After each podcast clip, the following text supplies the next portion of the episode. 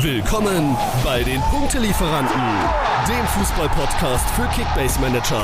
Eure Hosts Melo und Simon liefern euch Reviews, Analysen, Statistiken, Hintergrundinformationen und mehr. Alles, was der Top-Manager von heute braucht. Die Punktelieferanten heute wieder back to the roots. Leute, heute mal ohne Video. Irgendwie knatscht die Software. Muss ich mal ein Ticket hinschreiben hier. Mein Gott, ey. Einmal mit Profis arbeiten, Simon. Sage ich mir übrigens in jeder Podcast-Episode. Aber naja. Simon, was sagst du zu den Koordinaten? 90.379.999. Was sind das für Koordinaten? Kannst du mir das bitte genauer erklären? Und was hat es damit auf sich? Also ich muss ehrlich sagen, ich habe absolut gar keine Ahnung. Aber ich hoffe, du löst es auf. Ja, du hast völlig recht, 100%. Du hast gar keine Ahnung. Das ist nämlich dein Betrag, den du für Sancho in der Content Creator Liga ausgegeben hast. 90,379,999 Euro hast du für den Bruder, der wieder erstarkt ist, bei den Dortmundern ausgegeben. Was hat dich geritten, Alter? Was ist mit dir? Erklär uns das. In der Content Creator Liga, ich glaube, ich habe noch nie so viele Nachrichten zu einem Transfer-Chat gelesen, wie es an dem Tag war. Ich bin gespannt. Ich höre dir gerne zu. Ja, ich habe ja vergangene Woche keinen Hehl daraus gemacht, dass ich mir ordentlich was zurückgelegt habe, um All-In auf Sancho zu gehen. Und ich habe mein Versprechen gehalten.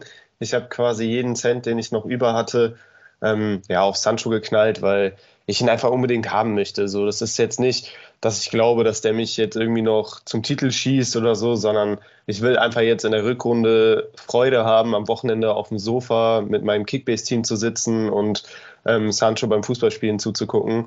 Und für mich war halt klar, als der Transfer fix war, dass ich alles daran setzen werde, um den zu bekommen. Sowohl in der Creator-Liga als auch in meiner Main-Liga mit meinen Jungs. Da habe ich ihn auch bekommen, da habe ich aber nicht ganz so viel gezahlt. Da habe ich nur, in Anführungszeichen, 44 Millionen bezahlt. Da bin ich echt noch ganz gut weggekommen. Von daher, ich bin sehr zufrieden. In beiden Ligen habe ich ihn. Na gut, wenn es um nichts mehr geht, dann kann man sich auch um solche Dinge kümmern und sich daran ergötzen. Also in meiner Main-Liga, Melo, da geht es tatsächlich um nicht mehr ganz so viel. Also Platz 1 ist in unerreichbare Ferne gerückt. Leider. Platz 2 ist noch im Bereich des Möglichen. Ich glaube, das sind 1500 Punkte Rückstand. Da muss aber viel zusammenkommen. Aber wer weiß, ich habe nämlich jetzt 3 der letzten 4 Spieltage gewonnen. Oh. Und ja, vielleicht kann ich da jetzt nochmal so ein bisschen das Feld von hinten aufrollen. Würde ich natürlich gerne nehmen. So eine Vizemeisterschaft, obwohl es lange Zeit so aussah, als würde ich Letzter werden, würde ich auf jeden Fall sehr gerne nehmen. Content Creator Liga hast du auch wieder ganz gut rasiert, ne? Also was heißt wieder?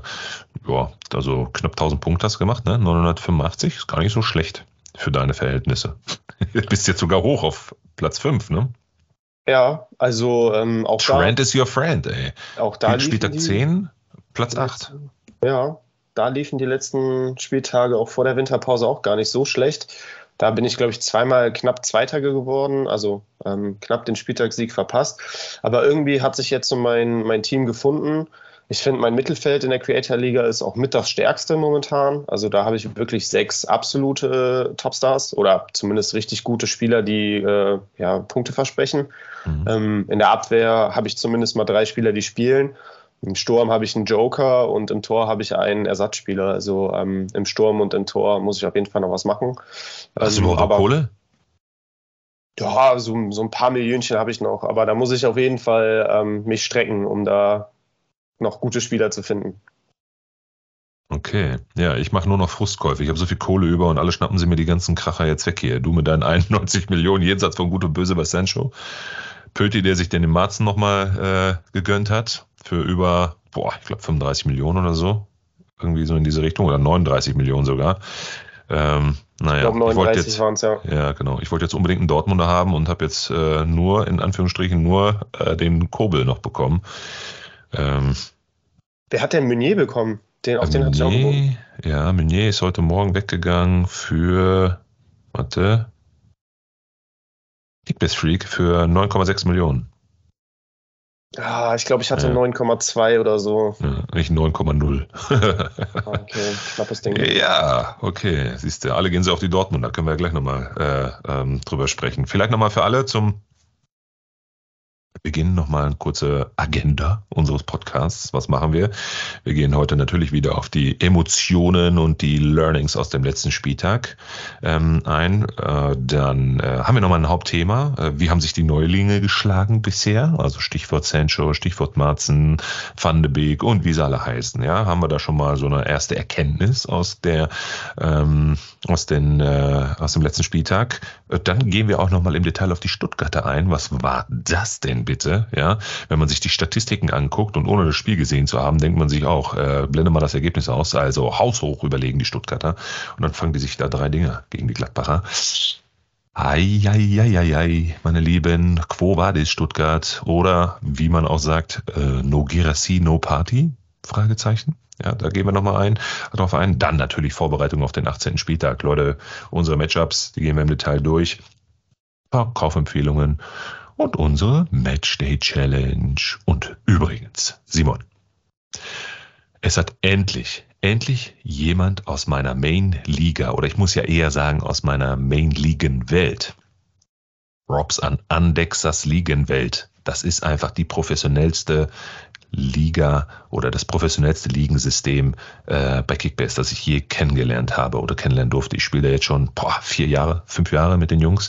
Es gibt in Summe irgendwie 10 Ligen plus Pokal, plus Champions League, plus. Und endlich hat es mal einer aus der Andexas Ligenwelt. Wir sind da um die 60 Manager.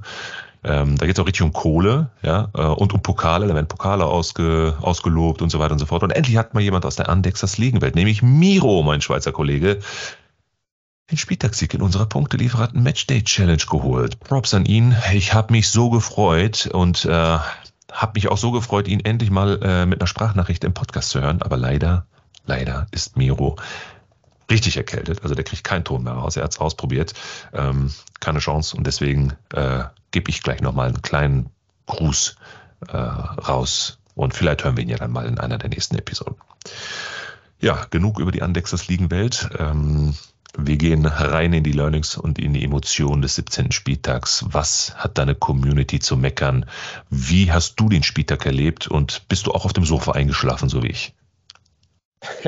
Also die Konferenz am Samstagnachmittag, die hatte auf jeden Fall sehr viel Potenzial, um auf dem Sofa einzuschlafen. Ich konnte mir das leider nicht erlauben, weil ich gar nicht auf dem Sofa war, sondern ich war im Stadion beim 1. FC Köln. Und durfte auch eingeschlafen, oder? Ja, genau. Durfte mir aus erster Reihe das Unentschieden gegen Heidenheim angucken. Für Köln-Verhältnisse meiner Meinung nach war das gar nicht so schlecht, speziell die erste Halbzeit fand ich ganz gut. Also ich habe vieles Positives erkennen können jetzt unter dem neuen Trainer schon. Ich fand auch, dass die Spieler auf dem Platz irgendwie etwas selbstbewusster wirkten, ein bisschen breitere Brust hatten, sich auch gegenseitig nach gelungenen Aktionen gepusht haben und so. Also da ist sicherlich ein Ruck durch die Mannschaft gegangen, aber unterm Strich hast du halt nur einen Punkt zu Hause gegen Heidenheim geholt.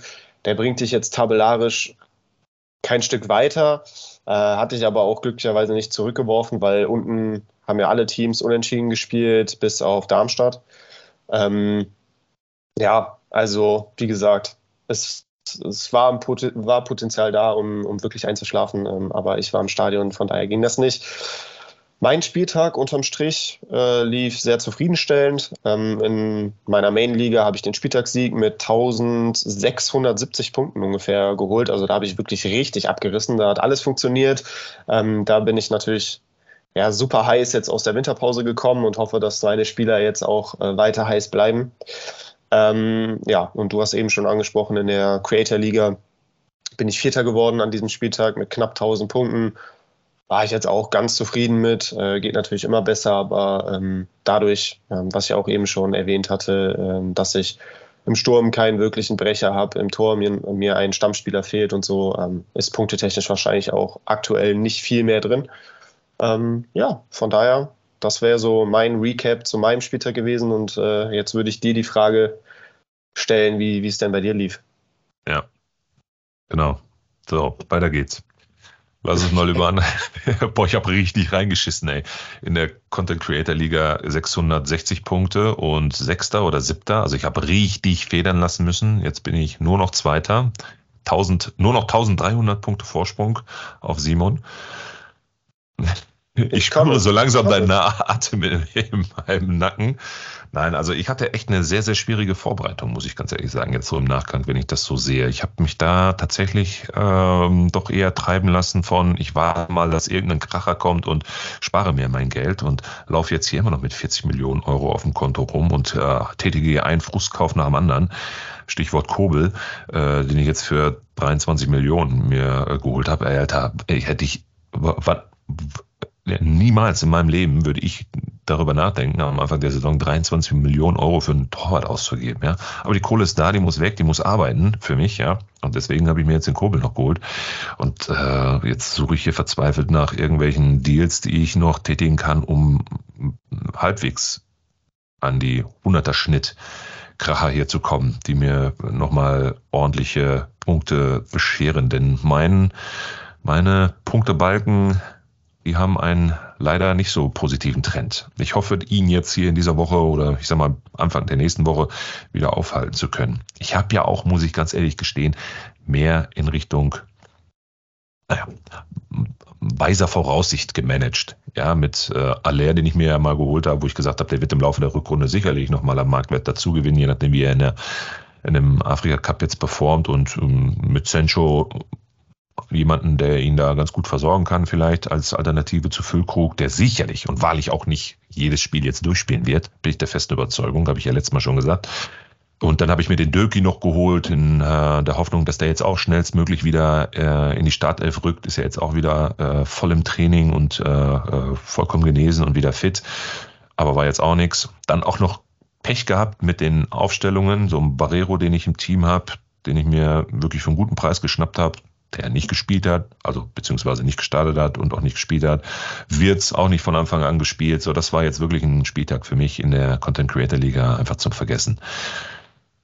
Ja, und jetzt muss ich managen. Ne? Ein Jinma, den ich noch da vorne drin habe, der wird, glaube ich, gegen die Bayern gar keine Schnitte sehen. Gehen wir gleich im Detail drauf ein. Ja, jetzt habe ich noch einen Makengo geholt. Der hat ein großes Potenzial. Bonau, der das auch gut gemacht hat, aber sicherlich jetzt auch wieder durch Lacroix, sage ich schon, durch Lacroix, durch die Lacroix-Rückkehr jetzt auch wieder nur mit einem Fragezeichen drin steht, ob der vielleicht auch startet. Grimaldo wieder angeschlagen, was heißt wieder? Grimaldo angeschlagen, wird gerade geschont. Also viel zu tun. Ich hätte es mir, deutlich einfacher vorgestellt, den Jahresstart hier. Ja, glaube ich dir. Also so sehr hatte ich das gar nicht auf dem Schirm, aber dich hat es wirklich schon ordentlich getroffen. Also auch viele Dinge, die man einfach so nicht vorhersehen konnte, sind leider eingetroffen. Ja, ich drücke dir natürlich die Daumen, dass jetzt der kommende Spieltag besser wird. Ja, klar. Kleiner Lichtblick, Kramaric, ne, gegen die Bayern. Wirklich gut gemacht. 83 Punkte, ist okay bei einem 0-3, ja, muss man ja auch so sehen. Also wirklich sehr, sehr stark Rohpunkte, die er da gemacht hat.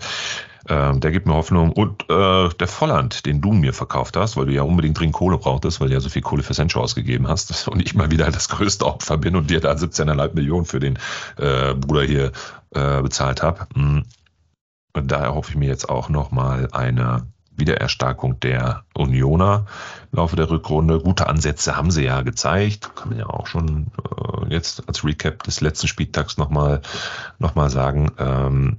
Klar, es war ein 0-0, aber in Freiburg und für die Unioner so ein 0-0, ja okay. Aber da hoffe ich mir jetzt so die nächsten Spieltage, dass der Kollege jetzt das, was er in der letzten Phase der Hinrunde gezeigt hat, dass er das dann auch jetzt hier wieder in der Rückrunde zeigen kann. Jetzt in Mainz, ja gut, dann kommen die Bayern, aber dann zu Hause gegen Darmstadt. Also das sind 6 Punkte, die die Unioner da unbedingt holen müssen. Ja, definitiv. Und ich glaube weiterhin fest an Volland. Also ich traue dem eine starke Rückrunde zu, nach wie vor. Ja. Ja, in der Mainliga, da haben wir ja quasi die Rückrunde komplett neu gestartet. Da habe ich mir ja meinen Kane für 91 Millionen geholt. Also da siehst du mal, ne, wofür ich 91 Millionen ausgebe und wofür du 91 Millionen ausgibst. Aber das hatten wir ja in der letzten Episode schon, mein Lieber. Und du hast ja auch gerade schon zu Beginn bestätigt, dass du keine Ahnung hast, was diese 90 Millionen bedeuten. Also von daher alles gut. Da bin ich glaube, ganz solide reingekommen in die Rückrunde und bin da eben mit 900 Punkten rausgelaufen, habe neben Kane ganz gut gemanagt und mir solche wie Sko, Kral, Skarke ins Mittelfeld geholt, in der Abwehr dann Hincapie, der das auch gar nicht so schlecht gemacht hat. 143 Punkte, gar nicht verkehrt. Ja, jetzt schon sehr, sehr stark im Marktwert gestiegen. Den habe ich mir, glaube ich, für 19 Millionen geholt. Also die holt er auf jeden Fall wieder rein, bis die anderen Kollegen dann in der Abwehr wieder da sind. Hübers habe ich noch am Start. Den hast du ja live gesehen. Auch wieder grundsolide, ne? Knapp 90 Punkte gemacht, 84. Also so wurschtel ich jetzt da in der Rückrundenliga, so heißt die, da jetzt mal so rum und gucke, dass ich so viel wie möglich jetzt in den nächsten Wochen upgrade. Und dafür ist ja unsere Podcast-Geschichte hier gar nicht so verkehrt. Da hole ich mir dann immer wieder auch selber nochmal ein paar Tipps. Durch die Diskussion, die wir hier führen, haben wir auch immer selber nochmal ganz gute Erkenntnisse, ne? Aus den Diskussionen. Definitiv, ja, auf jeden Fall. Gut. So, dann, was hat denn unsere Community für Erkenntnisse aus dem letzten Spieltag? Gibt es Emotionen und Learnings, die dir zugetragen worden sind? Ja, es waren einige dabei, die den BVB jetzt wieder kommen sehen und gesagt haben, ey, der BVB ist wieder da, jetzt beginnt die Rückrunde und jetzt räumen wir das Feld wieder von hinten auf und machen die Champions-League-Qualifikation klar. Ja, klar, 3-0 in Darmstadt gewonnen, war souverän, aber wenig glanzvoll. Deswegen bin ich da so ein bisschen vorsichtig. Aber die Punkte sind im Sack. Das ist das Wichtigste. Ob sie jetzt im Run starten und dann wirklich die Liga in Angst und Schrecken versetzen in der Rückrunde, das sei mal oder bleibt dahingestellt. Das weiß ich noch nicht. Das müssen wir auf uns zukommen lassen. Die Neuverpflichtungen Sancho und Marzen haben natürlich sofort auch funktioniert. Marzen musste aufgrund des Ausfalls von Hummels ja auch gleich in der Startelf ran. Ich glaube, vorher eine Trainingseinheit im Team gehabt. Finde ich, hat er aber auch grundsolide gemacht. Klar, wurde jetzt auf seiner Seite wenig gefordert, weil da die Offensivpower von Darmstadt auch wirklich nicht allzu groß war. Aber er hat es sehr souverän runtergespielt, hat dafür auch von Trainer Terzic ein Lob bekommen. Und ich freue mich auf weitere Spiele von ihm. Ich glaube, von dem können wir auch eine Menge erwarten. Ja, und Sancho, man hat ihm schon die mangelnde Spielpraxis angemerkt, so ehrlich muss man sein, in manchen Bewegungen ein bisschen langsam gewesen, Entscheidungsfindung war nicht immer die richtige, aber das liegt natürlich auch daran, dass er jetzt erstmal sich auch ins Team integrieren muss. Okay, wie sind die Laufwege meiner Mitspieler, wann muss ich den Ball stecken, wann muss ich abkappen, wann muss ich umdrehen, genau, das sind aber alles so Dinge, die kommen jetzt im Laufe der Zeit, aber unterm Strich hat er seinen Assist geliefert. Gleich auch einen grünen Balken in Kickbase geholt. Und wenn es so weitergeht, dann bin ich ein sehr, sehr glücklicher Sancho-Besitzer. Ich muss ganz ehrlich sagen, das Timing hätte nicht schlechter sein können. Dieser Deal da 2 Minuten vorher, diese 91 Millionen, die du da, 90,x Millionen, die du ausgegeben hast. Und 3 Minuten später, während er spielt, ist dieser Deal durchgegangen und zack, und dieser Assist. Alter, ich dachte, das kann doch jetzt bitte nicht wahr sein. Eine größere Bestätigung für diese Summe, die du da ausgegeben hast, zumindest für diesen Spieltag, hätte es einfach nicht geben können vom Timing, oder? Ja, das stimmt. Pöti hat sich auch ganz schön aufgeregt, ne? Ja, auch zu Recht. Ich glaube, Pöti hat fest damit gerechnet, dass er ihn bekommt, wobei er, glaube ich, geschrieben hat, dass er in Anführungszeichen nur 65 Millionen oder so bezahlt hat. Ja. Und ich hatte mit 58 schon ein schlechtes Gewissen, ey. Ohne Witz. Mein Gewissen ist nach wie vor absolut rein. Also wie du eben schon gesagt hast, so, du läufst jetzt mit einer Menge Kohle auf dem Konto rum und tätigst einen Notkauf nach dem anderen. Ja, ich habe hier die Pressure, Alter. Ich will wieder auf Platz 1 und mach mir hier einen richtigen Wolf. Und du machst ein bisschen Lulu und 91 Millionen für Sancho und dann gucken wir mal, was passiert. Und haust dir deine knapp 1000 Punkte pro Spieltag da rein. Naja. Kickbase hat doch nicht immer was mit Können zu tun. Ja, vielleicht ist es aber auch Können, sich ein bisschen den Stress zu nehmen und die Kohle einfach zu verprassen. Das mache ich privat immer. Bevor man zu verkopft an die ganze Sache rangeht. Ja, ich habe mich da natürlich einfach von meinen Emotionen leiten lassen, weil ich einfach Sancho-Liebling bin.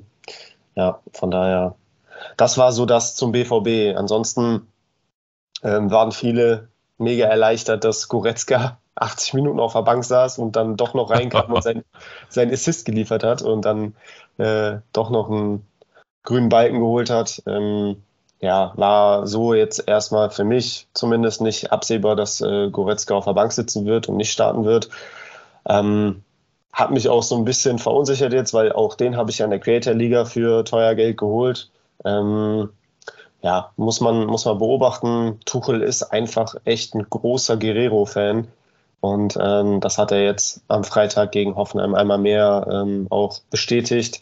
Von daher, wenn Guerrero fit ist, ist er, glaube ich, echt eine heiße Aktie beim FC Bayern. Mich hat noch viel, viel mehr überrascht, die Personalie Coman, dass der nicht gespielt hat. Ja, ich glaube, das lag einfach daran, dass er unter der Woche angeschlagen war und nicht bei 100% war. Ich glaube, das war einfach, der wurde geschont, weil er wohl nicht bereit war für die Startelf. Aber ja. Das liegt jetzt nicht irgendwie daran, dass Tuchel unzufrieden ist mit seinen Leistungen oder dass es taktische Gründe hatte. Ich glaube, das war einfach so Belastungssteuerung. Apropos Belastung und angeschlagen, De Ligt ist wohl doch nicht ganz so schlimm, ne, wie es dann ursprünglich doch mal angedacht war. Also auf jeden Fall Entwarnung, ne, sehe ich gerade. Genau, da wurde irgendwie gestern, nachdem die Meldung rausging, dass De Ligt sich am Knie verletzt hat, ja, wurde dann kurz danach auch die Nachricht rausgeschickt, dass das wohl nichts Ernstes ist und dass mit einem Ausfall von einer Woche gerechnet wird. Also wenn alles glatt läuft, sollte er nach dem kommenden Spieltag wieder ins Training einsteigen können und dann auch wieder eine Option sein für den 19. Spieltag. Ja. Ich habe gestern oder vorgestern irgendwo gelesen, Hot Take, Musiala wird die Rückrunde seines Lebens spielen. Ja, hat schon mal gut angefangen, ne? Ich habe auch häufig in der Winterpause kommuniziert, dass ich daran glaube, dass Musiala eine richtig, richtig starke Rückrunde spielen wird und habe auch allen Managern, die mich gefragt haben, ob sie auf Musiala gehen sollen oder auf einen anderen Big Boy, habe ich denen schon dazu geraten, auf Musiala zu gehen, weil ich glaube, dass der Junge die Zeit jetzt gut genutzt hat. Wenn er wirklich fit ist und so sieht er momentan aus, dann ist er halt einfach einer der besten Spieler der Bundesliga, vielleicht sogar in Europa. Und ja, besser hätte der Start in die Rückrunde nicht sein können mit den 2 Toren jetzt gegen Hoffenheim. Gut, dann kommen jetzt Bremen, Augsburg und Gladbach, ne? Genau, und zwischendrin ja auch noch das Spiel. Und noch das Nahrungsspiel, ne? Genau, ja. Gut, alles klar. Gibt es noch weitere Emotionen, Learnings daraus? Also was ich gerade schon gesagt habe, bevor wir gleich zu unserem Hauptthema gehen, ich glaube, die größte Überraschung anhand einfach der Statistiken ist Stuttgart, ne? Wie die das in Gladbach vor allen Dingen, gegen Gladbach vor allen Dingen, 3-1. Und du denkst dir dann, ja, toll, fahre ich jetzt hier wieder nach Hause, habe mir eine schöne Klatsche reingeholt hier, obwohl ich hier eigentlich auf dem Papier die stärkere Mannschaft gewesen bin. Faktisch auch, also das Spiel hat ja auch genau das gezeigt, die Spielbesitzanteile, die waren ja ganz klar auch in Richtung der Stuttgarter, aber was, also allein schon Passquote, ne? 90% Passquote auf Basis bei den Stuttgartern, deutlich höhere Laufdistanz, gut, Zweikämpfe gut ausgeglichen. Kannst du dir das erklären? Also ich versuche hier gerade irgendwie eine Argumentation zu finden, zu sagen, das könnte vielleicht sogar auch nachhaltig sein oder war es eher ein Unfall? Weil die Gladbacher sind jetzt auch nicht so die konstanten Granaten, hier einen Sieg nach dem anderen zu holen oder ein gutes Spiel nach dem anderen zu machen, ne? Ja, also ich glaube, als wir letzte Woche über unsere Go-To-Teams gesprochen haben, waren wir beide uns ja auch einig, dass Gladbach immer in der Lage ist, zu Hause im heimischen Stadion auch ein gutes Spiel abzuliefern und auch Stuttgart zu ärgern. Und so ist es schlussendlich auch gekommen. Natürlich war die Anfangsphase in diesem Spiel oder der Einstieg in dieses Spiel perfekt, dass man nach 20 Sekunden direkt 1-0 in Führung geht und dann, glaube ich, in der 19. Minute das 2-0 nachlegt. Besser hätte es für Gladbach nicht laufen können. Also wirklich 100% Trefferquote, 2 Chancen, 2 Tore, sehr effektiv gewesen, und so hast du natürlich dann Stuttgart auch auf dem kalten Fuß erwischt, und Stuttgart hat dann so langsam nach 20 Minuten einen Rhythmus gefunden, in die Spielformen gefunden, wie sie ja auch in der Hinrunde schon gespielt haben, speziell auch in der Offensive, und hat sich Chancen erarbeitet. Aber auch da, finde ich, kann man Parallelen ziehen zu der Zeit in der Hinrunde, als Guirassy verletzt gefehlt hat. Irgendwie treten sie sehr dominant auf, spielen sich auch Chancen, aber machen halt dafür zu wenig Tore ohne Guirassy, und dann kann man schon auch argumentieren, ja, denen fehlt halt einfach dieser absolute Knipser, der aus jeder Chance gefühlt ein Tor macht.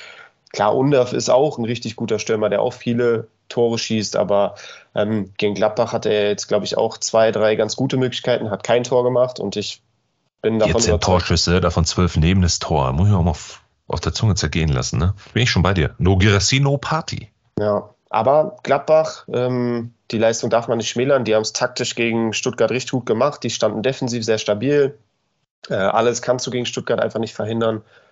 Und haben vorne einfach eiskalt die Chancen genutzt und dann in der Nachspielzeit alle Zweifel beseitigt und einen schönen Konter gefahren.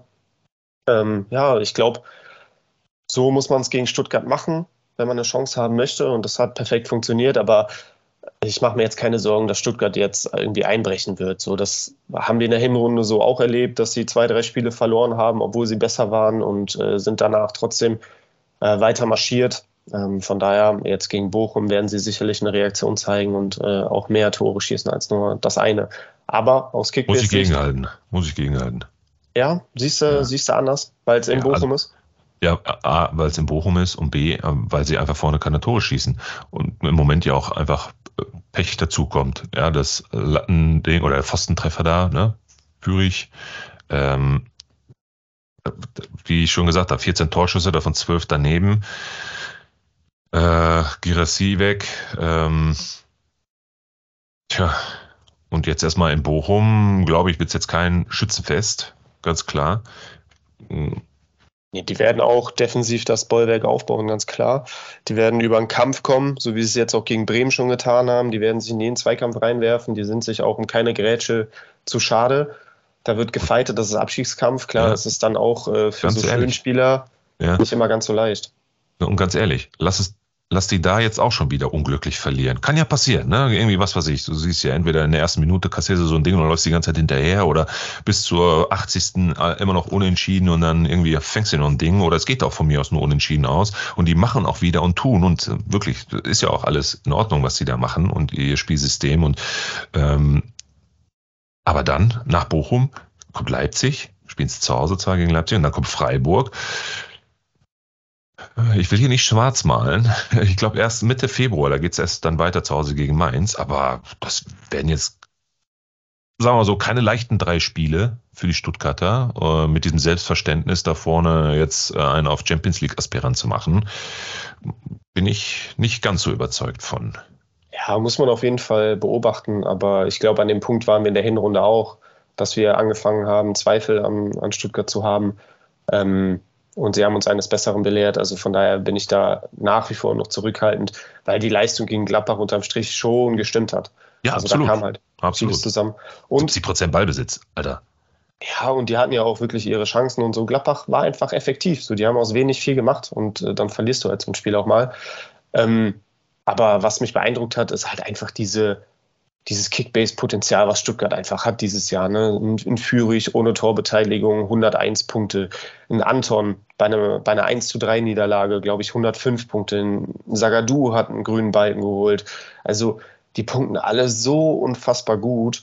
Trotz dessen, dass sie verlieren und ohne Scorer, weil die so viele Rohpunkte sammeln, das ist wirklich beeindruckend, und das hat mich einfach oder bestätigt mich einmal mehr, dass man einfach in jedem Spiel auf Stuttgarter setzen kann. Okay. Werden wir ja sehen dann. Wirklich, also Mindset darf man nicht unterschätzen. Das ist, wenn die da verkacken in Bochum, und ich meine nicht verlieren, sondern wenn sie da auch unzufrieden rausgehen und gefrustet sind, dann wird das schon wieder an der Psyche da rumknapseln. Und dann kommen, wie gesagt, solche Kaliber wie Leipzig und Co. Ne? Und da bin ich dann auch mal gespannt, ob sie dann diese konstante Leistung weiterhin auf dem hohen Niveau weiter umsetzen können. Ich hoffe es, weil sie machen einfach Spaß und das mag ich so an den Stuttgartern. Aber gut, damit müssten wir eigentlich, glaube ich, so Learnings, Emotionen aus dem letzten Spieltag abgeschlossen haben. Ne? Gab es sonst noch irgendwelche Überraschungen? Ich glaube dann... Ja, ich glaube emotional... Speziell auch für die Leverkusen-Fans war natürlich dieser Last-Minute-Sieg, der Siegtreffer von Palacios. Das hat natürlich sehr, sehr viele Emotionen freigesetzt und hat, glaube ich, auch nochmal in Leverkusen den Glauben gefestigt, dass man es vielleicht dieses Jahr schaffen kann. Klar, es sind erst 17 Spiele gespielt, erst die Hälfte ist rum und Bayern lässt sich nicht so wirklich abschütteln. Das ist alles noch sehr, sehr eng da oben, aber... Ja, wer weiß. Ich glaube, solche Siege, das sind ganz wichtige Siege, wenn man in wirklich letzter Sekunde dann solche Spiele noch zieht. Das kann was machen mit einer Mannschaft, kann nochmal was freisetzen. Ich glaube, dieses direkte Duell da Anfang Februar, das wird ein Schlüsselspiel für beide Teams. Ja, genau. Die Wahrscheinlichkeit ist hoch, dass bei Leverkusen dann trotzdem noch Kusunu und Tapsoba fehlen aufgrund des Afrika-Cups. Bei Bayern fehlt dann Kim, aber ich glaube, da ist Leverkusen ein bisschen mehr gebeutelt. Ja, wird spannend. Aber in Leverkusen, wer weiß. Okay, lass uns mal zu unserem Hauptthema kommen, bevor wir gleich in die Vorbereitung für den 18. Spieltag gehen und uns die Matchups anschauen. Wir wollten einmal durchleuchten, wie sich unsere Neulinge denn geschlagen haben. Und by the way, Werder Bremen, erstmal Glückwunsch. Ihr habt den ersten Wintertransfer eingetütet. Kam ja gestern über die Ticker. Kennst du den Malatini? Vorher noch nie gehört. Also mit der argentinischen Liga beschäftige ich mich dann doch nicht so intensiv. Aber so vom Profil her ein spannender, junger Mann. Ich hoffe oder ich wünsche mir sehr, dass er auch relativ schnell zu einer Alternative wird oder zumindest mal den gestandenen Spieler Druck machen kann und dass das jetzt nicht so ein Transfer ist, der jetzt erstmal 3 Jahre irgendwie in der zweiten Mannschaft aufgebaut werden muss, bis er dann Bundesliga-Potenzial besitzt. Vielleicht nochmal für alle, ist ein Defensiver, ne? Genau, kann Innenverteidiger spielen und Rechtsverteidiger. Ja, als Backup für Pieper, ne, der ja längere Zeit ausfällt. Genau, das war so der Plan. Der hat sich, glaube ich, den Knöchel gebrochen und braucht einfach noch ein bisschen Zeit, bis er zurückkommt. Und da wollte Bremen nochmal reagieren, für die Breite nochmal jemanden dazu nehmen. Gleiches gilt auch fürs Mittelfeld. Also fürs Mittelfeld wird auch noch gesucht. Also so ein Achter. Ja. Irgendwelche Kickbase-Relevanz, meinst du, könntest du dir irgendwas vorstellen? Ich glaube, noch nicht so viel, ne? Irgendwie. Erstmal gar nicht. So ein junger Spieler aus Südamerika, der jetzt noch nicht auf allerhöchstem Niveau gespielt hat, der wird sicherlich seine Anpassungszeit brauchen und die wird er auch kriegen. Also da wird Ole Werner nichts überstürzen, wenn er nicht gerade muss, weil die halbe Abwehr ausfällt. Dann wird er ganz behutsam aufgebaut werden. Und sicherlich wird er irgendwie dann mal seine ersten Minuten kriegen im Laufe der Rückrunde, aber Kickbase-Relevanz gleich 0 momentan. Okay. Dann gehen wir mal zu den Neulingen, die schon bei der letzten Episode der Punktelieferanten durchleuchtet worden sind. Unsere bekannten Namen, die gehen wir jetzt auch nochmal durch und schauen mal, wie haben sie denn jetzt am 17. Spieltag gepunktet. Und ja, ein Spieltag, was willst du da großartig an Erkenntnissen daraus ziehen? Aber vielleicht können wir ja schon mal das ein oder andere daraus ziehen. Lass uns mal mit den Dortmundern anfangen. Wir hatten jetzt gerade den Sancho, den haben wir ja schon mal so ein bisschen angesprochen. Marzen gerade ganz kurz. Marzen 149 Punkte gemacht, gar nicht so schlecht. Ja. Sancho 121. Bleiben wir mal im Mittelfeld bei Sancho. Beino Gittens aber nach wie vor gesetzt, oder? Ja, also ich denke, Beino Gittens auch mit seinem schönen Assist zum 1:0, wo er sich da hat er sich wirklich richtig gut durchgesetzt, war der perfekte Konter, aber auch der Abschluss von Brandt, der war einfach Weltklasse. Der wollte den genau so und du musst den Ball so flach halten, dass er ins Tor geht, weil sonst schießt du entweder drüber, daneben oder der Torwart hält ihn.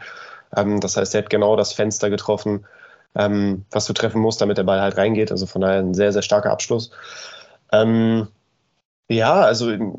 Nicht nur Beino Gittens, sondern auch Malen hat mich irgendwie überzeugt. Also ich fand, Malen war aktiver, hat vielleicht jetzt auch den Druck gespürt, oh, da kommt jetzt ein Sancho, mein Platz wackelt. Anfang des Winters kamen ja auch Spekulationen auf, dass Malen vielleicht wechseln wird. Dann wurden die Spekulationen lauter, als das Interesse an Sancho bekannt wurde.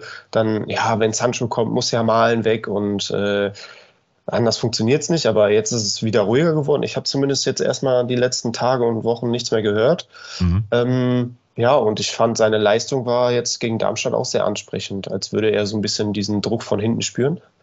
Wird, glaube ich, jetzt für die ersten Spiele kein Selbstläufer für Sancho, dass er direkt in der Startelf stehen wird. Ich glaube, dafür fehlt ihm einfach auch noch die Kraft. Ja, also ich würde jetzt erstmal davon ausgehen, dass gegen Köln Malen und Beino Gittens wieder in der Startelf stehen und Reus und Sancho wieder von der Bank kommen. Okay.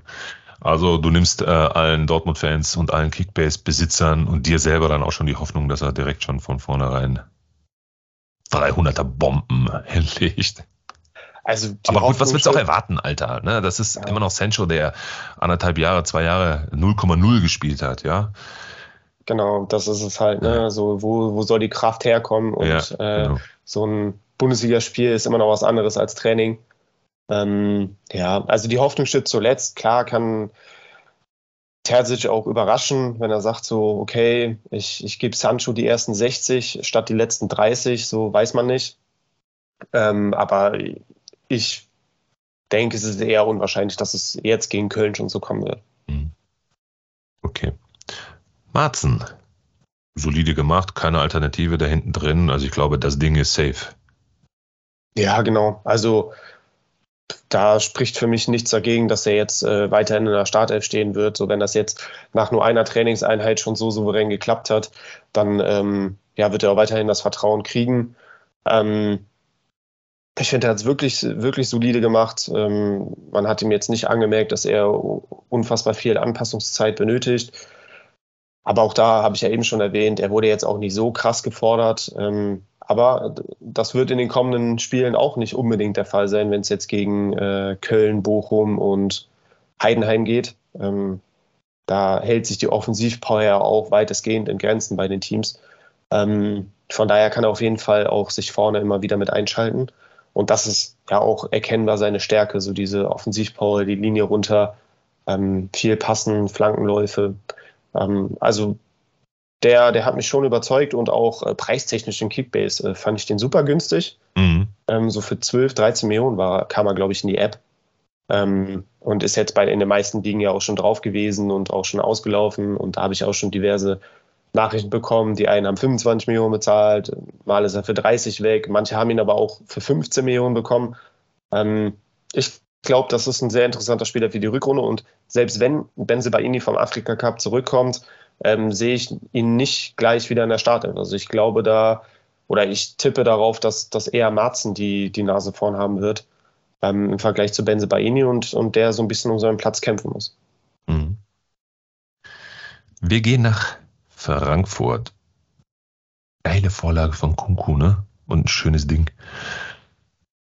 Ich hätte ja gehofft, dass es der Kalajdzic macht, aber das wäre dann wohl zu viel des Wunschdenkens, denn am Ende waren dann doch nur 55 Punkte auf dem Konto. Wie kategorisierst du dieses Ergebnis ein und wie siehst du die Leistung von Kalajdzic? Macht das Lust auf mehr? Vor allem jetzt schön Derby, ne? In Darmstadt. Alter. Ja, ja, auch lustig, diese Verbundenheit zu Darmstadt, ne? Die Kalajdzic jetzt offengelegt hat. So dieses, da spielt mein Freund und Lieberknecht hat sich ja auch jetzt im Winter nach ihm erkundigt, ob er nicht nach Darmstadt wechseln möchte, hat er auch so sympathisch abgesagt. Genau. Irgendwie ein cooler Typ. Also ich finde ihn sehr sympathisch. Ja, also erstmal habe ich nicht unbedingt damit gerechnet, dass Frankfurt in Leipzig gewinnen wird. Never. Zu den Debüts von Kalajdzic und Van de Beek kann ich sagen, ja, war ordentlich, aber bei beiden auf jeden Fall noch Luft nach oben, was aber auch klar ist. Ich meine, das war das erste Spiel von denen. Auch die beiden haben in den letzten Monaten Jahren sehr, sehr wenig gespielt. Von daher, das kann auch nicht alles von jetzt auf gleich kommen. Aber es ist halt auch das eingetreten, was ich letzte Woche gesagt habe bei Kalajdzic, so wenn er halt wirklich kein Tor schießt, dann ja, kommt er bei 40 bis 50 Punkten raus, trotz Sieges, trotz zum Null.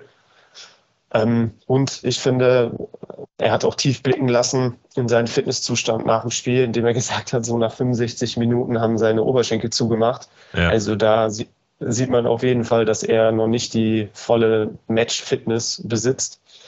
Von daher muss man da auch so ein bisschen aufpassen. Er wird sicherlich jetzt die nächsten Wochen noch weiterhin Kandidat bleiben, der so um die 60. Minute dann wahrscheinlich runter muss. Aber bitte, und Simon. Hoffentlich zieht er sich nicht da irgendwie eine Muskelverletzung zu.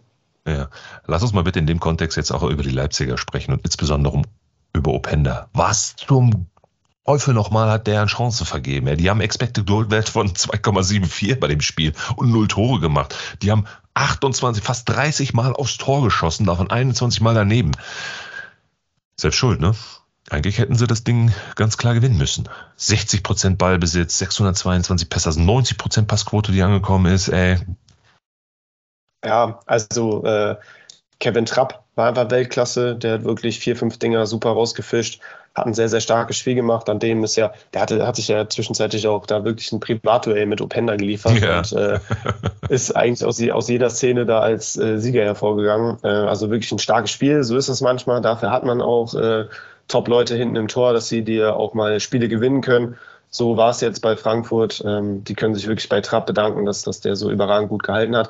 Aber klar, Openda hat natürlich den Anspruch, auch auf seinen zahlreichen Torchancen Tore zu erzielen. Hat jetzt nicht so geklappt. Ja, ärgerlich, aber ich glaube, Leipzig kann sich bis auf die Chancenverwertung in diesem Spiel wenig vorwerfen lassen. Die werden weitermachen und jetzt am Spieltag sicherlich, auch wenn es gegen Leverkusen geht, da vielleicht dann doch nicht, aber danach dann auch wieder anfangen zu pumpen. Ja.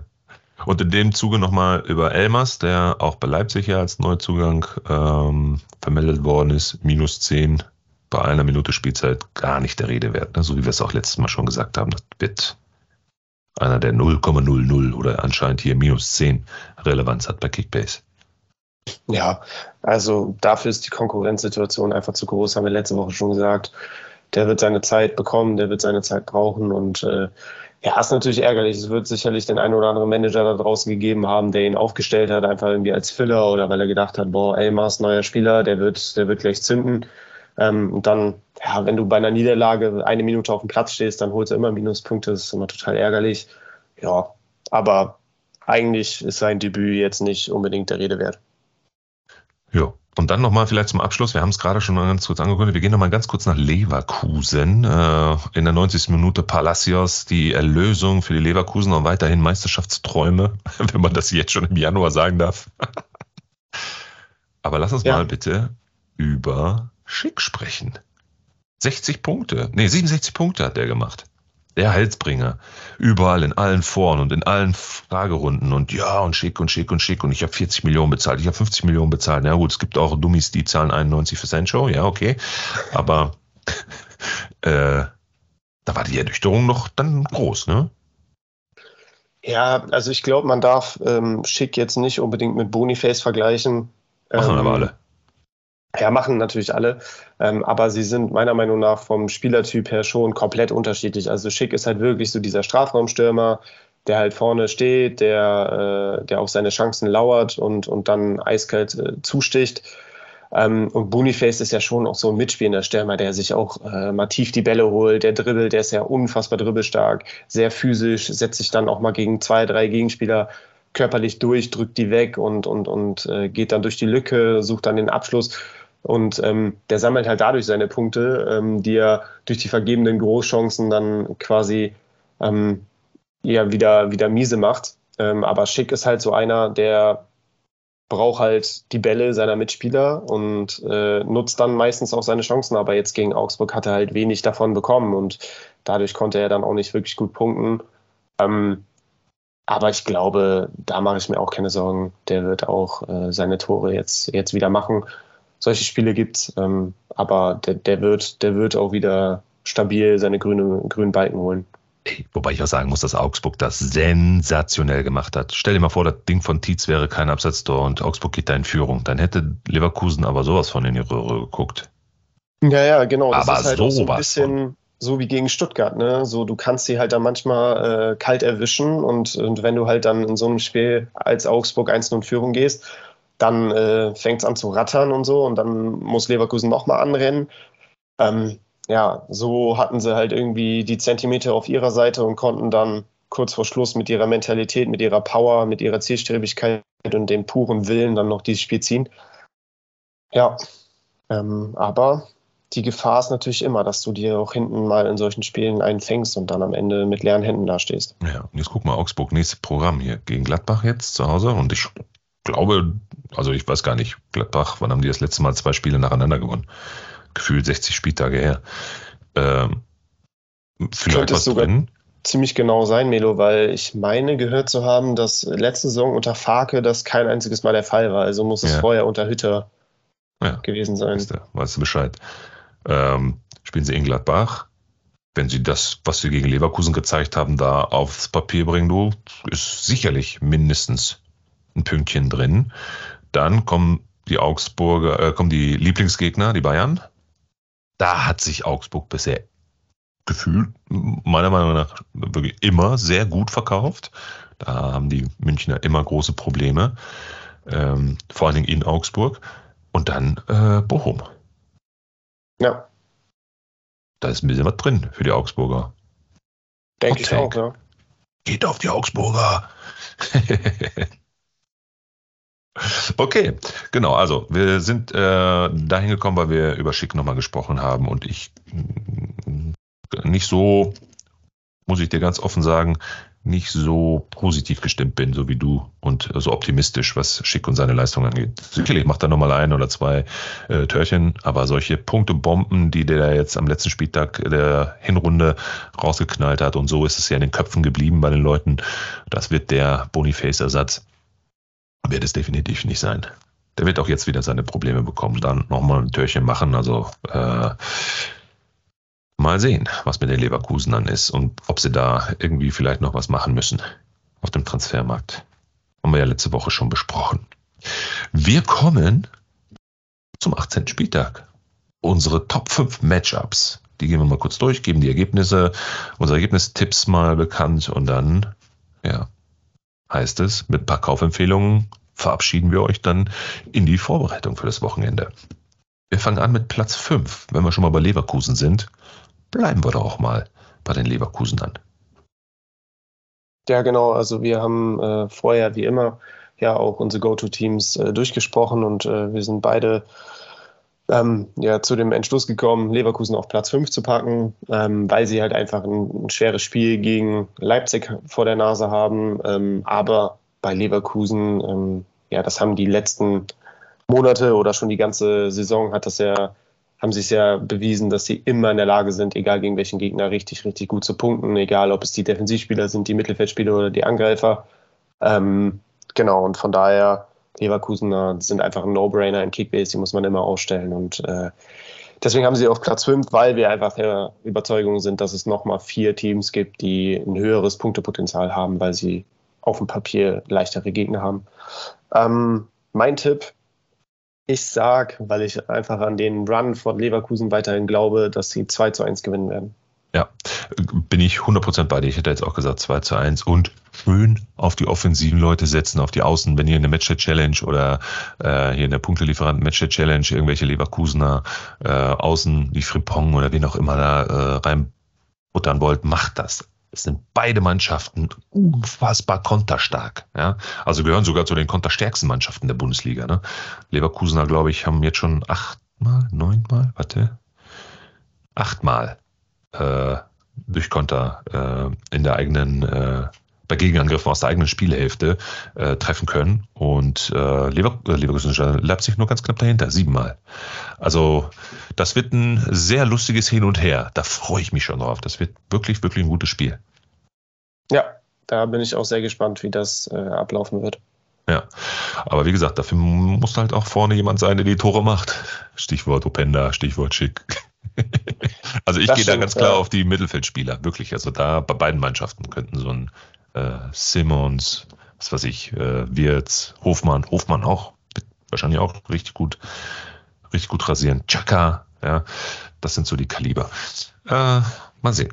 2-1, guter Tipp, gehe ich mit. Platz 4. Wir haben gerade noch drüber gesprochen. Gladbach. Ja, aber wir haben mehr über den Gegner Augsburg gesprochen, dass die vielleicht ein heißes Eisen sein könnten für die kommenden Wochen. Ja, aber ich glaube so ein bisschen jetzt auch an die breite Brust der Gladbacher durch das Stuttgart-Spiel. Meines Wissens nach ein erneutes Heimspiel. Zu Hause im Borussia-Park, wenn mich nicht alles täuscht. Ja. Kann auch sein, dass da... Ja, ne? Nee. Kannst du dich noch an das Hinrundenspiel erinnern? Weißt du noch? Das war der erste Spieltag. 4-4, ne? Alter, 0-2 hinten, dann 1-3, dann auf 4-3 Führung und dann am Ende 4-4. Das war wirklich ein geiles Spiel. Ja, und das war wirklich ein krasses Spiel. Ja, wäre natürlich wünschenswert, wenn das wieder so kommen wird. Als neutraler Fan sieht man dann viele Tore und hat eine Menge Spaß. Glaube ich jetzt eher nicht dran.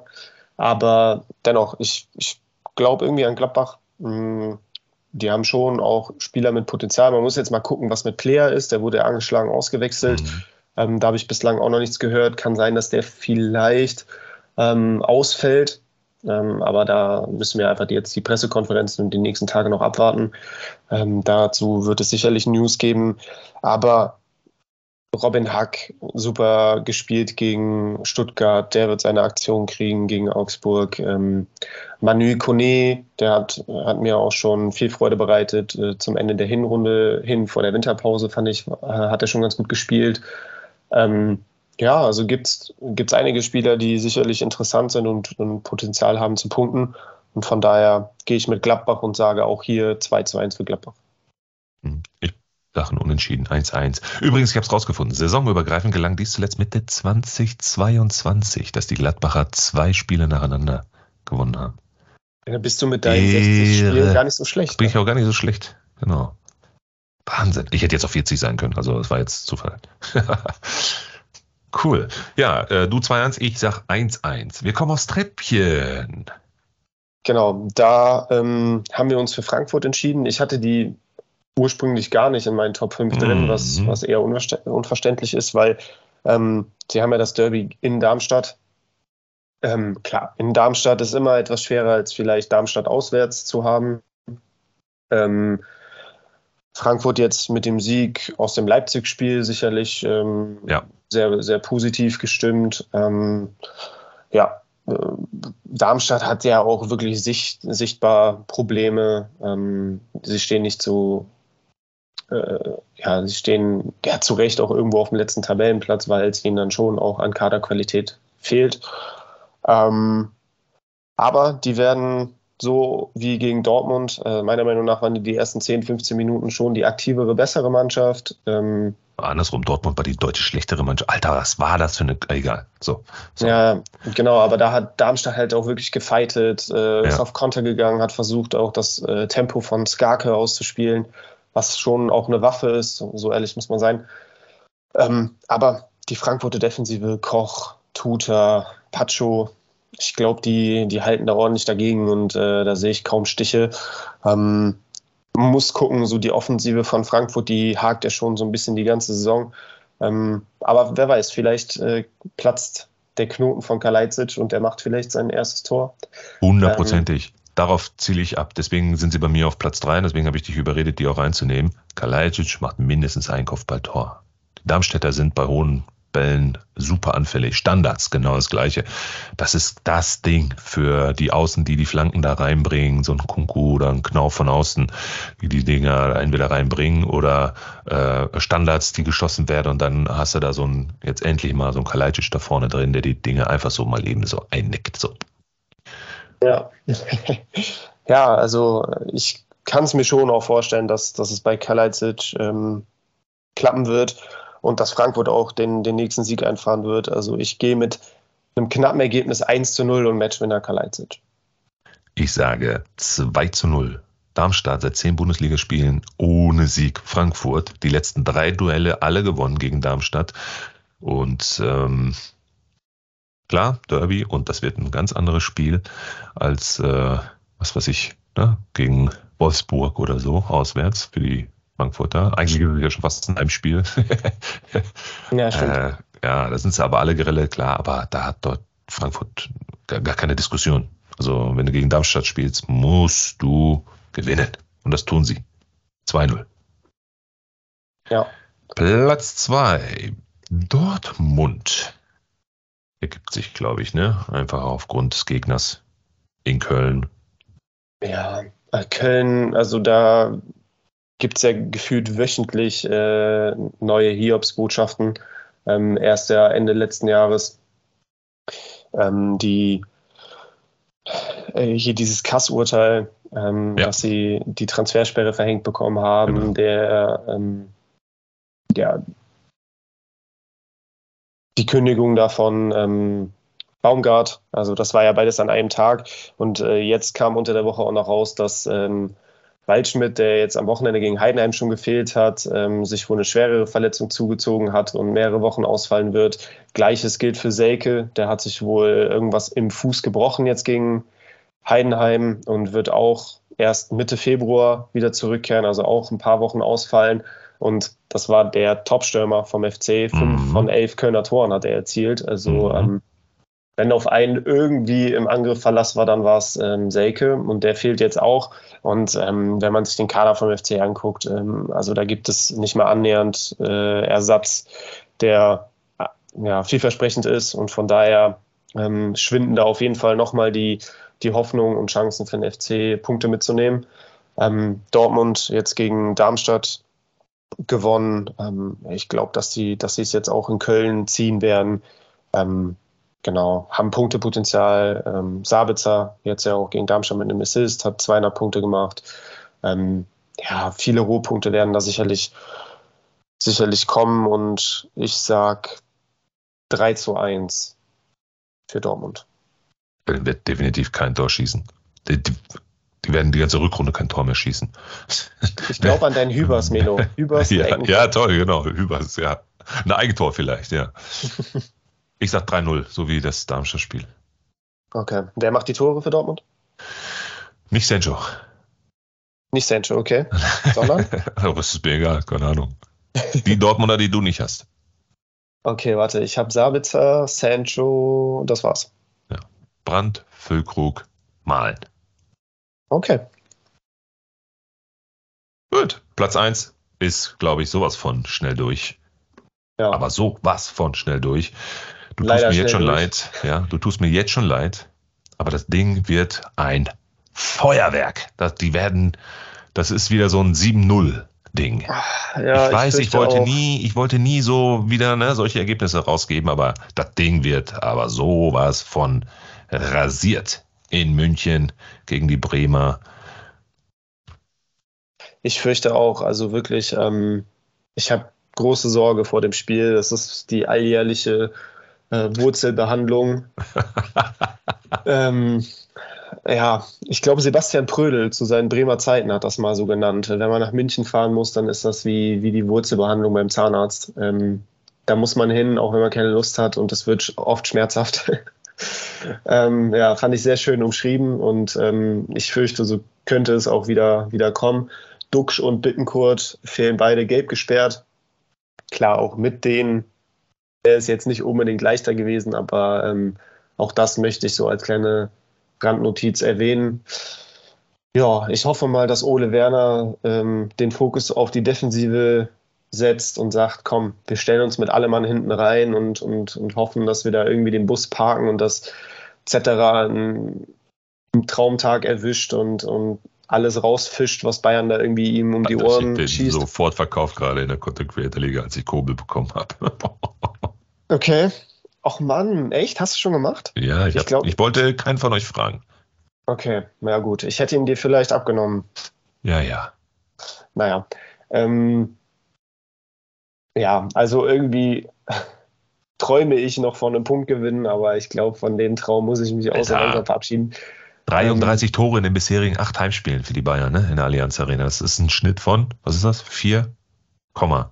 Ja, 4, pro Partie. Also mindestens 4 Tore werden die Bayern sowieso machen. 3 Kane, 2 Musiala, 1 Sané. Dann weißt du mein Ergebnis. Kannst du rechnen? Ja. 6. Ja, ich verabschiede mich, glaube ich, von meinen Träumereien. Ich sag 5-0 Bayern. Okay, alles klar. Eingeloggt. Gut. Das waren unsere Top 5 Matchups. Sehr obvious, 1 und 2. Frankfurt wird spannend. Das wird ein geiles Spiel, bin ich ganz, ganz sicher. Ja, und dann gehen wir nochmal so 2, 3 Kaufempfehlungen mal durch, ne? Im Schnelldurchlauf. Genau. Also ich glaube, zu den Matchups und Go-To-Teams können wir auf jeden Fall noch die Stuttgarter zumindest mal erwähnen. Die waren auch bei uns beiden so in der Verlosung. Dann haben wir sie doch nicht mit in die Top 5 genommen. Also ja. Irgendwo sind sie jetzt auf Platz 6.